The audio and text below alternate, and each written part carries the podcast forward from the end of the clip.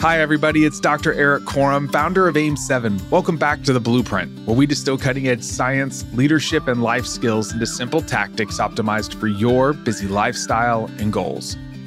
Is sitting really the new smoking? I mean, I'm sure you've seen the social media post about this, but is it really a huge risk factor for your health and longevity? Well, I found a fascinating paper that was recently published in the European Society of Cardiology by the Prospective Physical Activity, Sitting, and Sleep Consortium on how sitting or really sedentary behaviors impacts our heart health and overall well-being. And yes, there is a consortium on this topic. The goal of the study was to examine how physical activity and sedentary behaviors collectively impact what's called adiposity or you can think of it as body fat percentage, cardiometabolic risk factors like cardiovascular disease, obesity, diabetes, which are the leading causes of death in the world.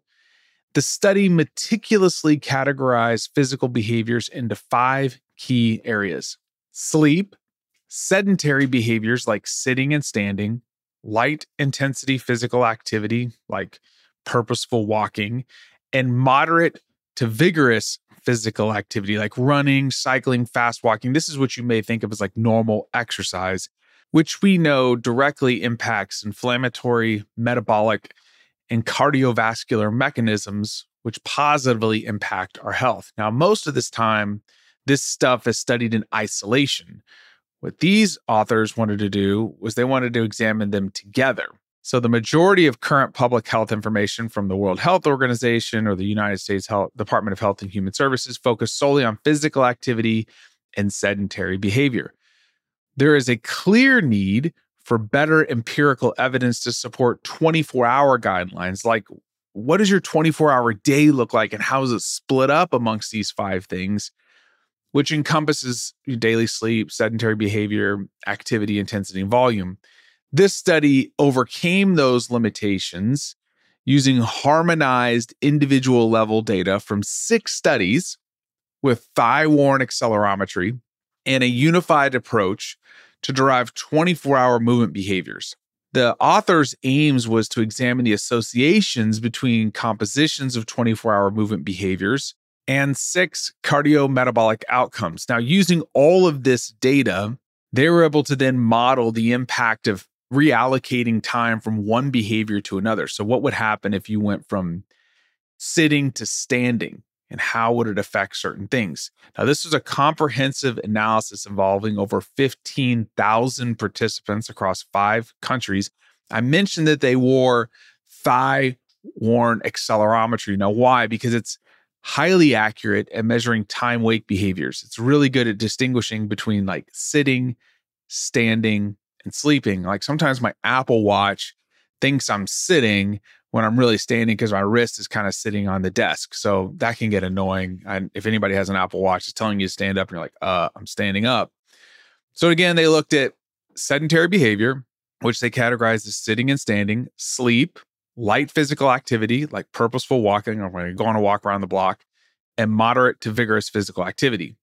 They measured people across 24 hour periods of time then they looked at body mass index, which is height and weight, which is like it's a composition of height and weight, which is an indicator of adiposity. Now it has its limitations because you could be super muscular and not very tall and it's going to say you're obese. But generally speaking, for big population studies like this, it's a good measure. They also looked at waist circumference and cardiometabolic biomarkers like HDL, total to HDL ratio, triglycerides, hemoglobin A1C for diabetes, so let's kind of break down what they found. This research had some startling insights into the effects of prolonged sitting. And I'm going to put a link to the paper in the show notes. You can go dive into this much deeper, but I want to give you kind of a high level overview.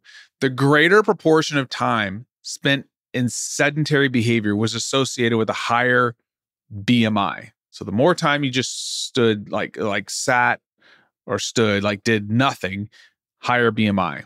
Conversely, and just as strong as a correlation, was doing more moderate to vigorous physical activity, low intensity physical activity, standing or sleeping and that was associated with a lower BMI. So if you did anything other than just sitting, they even parsed it down to the sitting part. If you exercise, brisk walk, stood, or slept more compared to sitting less, you had a lower BMI. That's crazy. If you reallocated 30 minutes of sitting for standing, sleep, low intensity physical activity, or exercise, you had a significantly lower BMI with the minimum daily behavior change being 7.2 minutes. 7.2 minutes was all it took to lower your BMI of not sitting, getting your rear end up and standing. That's crazy. The same relationship for changes in waist circumference existed. So if you just stood more, and here's the deal it was just a five minute minimal change that was required. So if you stood five more minutes a day, you had a lower waist circumference. And if you stood seven more minutes a day, 7.2, you had a lower BMI. Real quick, let's strike a gentleman's agreement. If our podcast has added value to your life, take a moment to subscribe and drop a rating. It's like a handshake in the podcast world. Simple and meaningful. What do you think? Do we have a deal?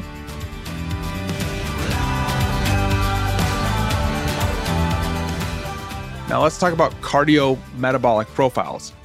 What's alarming is the strong correlation the study found between high amounts of sedentary behavior and increased risk of heart disease, diabetes, obesity, and even certain types of cancer. For instance, individuals with higher sedentary time so significantly worse cardiometabolic profiles. Conversely, the study found that even modest increases in moderate to vigorous physical activity can lead to substantial health benefits. The research indicates that allocating even 30 more minutes a day to just MVPA can dramatically improve these health biomarkers. This is like separate of changing your diet, you could change your triglycerides or HDL just by exercising a little bit more. So, how do we integrate this into our lives? Well, here are some simple but effective strategies. Number one, if you can afford it or your workplace will purchase it, get a standing desk. Opt for short and frequent walking breaks. Sometimes I just walk around my office for a couple minutes while I take a phone call. That's something new I've been doing, by the way, is Instead of doing Zoom calls, I do an old school phone call and I go outside if the weather works, cooperates, or I just pace around my room. Choose the stairs over an elevator. Something called exercise snacks. Every 30 minutes, do some squats or wall push ups. Every 90 minutes, go take a 10 minute walk break. Deliberate exercise and walking 8,800 steps a day, which we've talked about in the past, is kind of like this threshold for reducing the risk of all cause mortality, cardiovascular disease, is one of the best ways to improve the quality of your life in your lifespan. This paper is a call to action for all of us to think about our daily routines. Remember, every step counts, every movement counts. Five minutes can change your body. So stay active keep moving. And yes, sitting is the new smoking. Thank you for joining me today as we explored how movement impacts your health.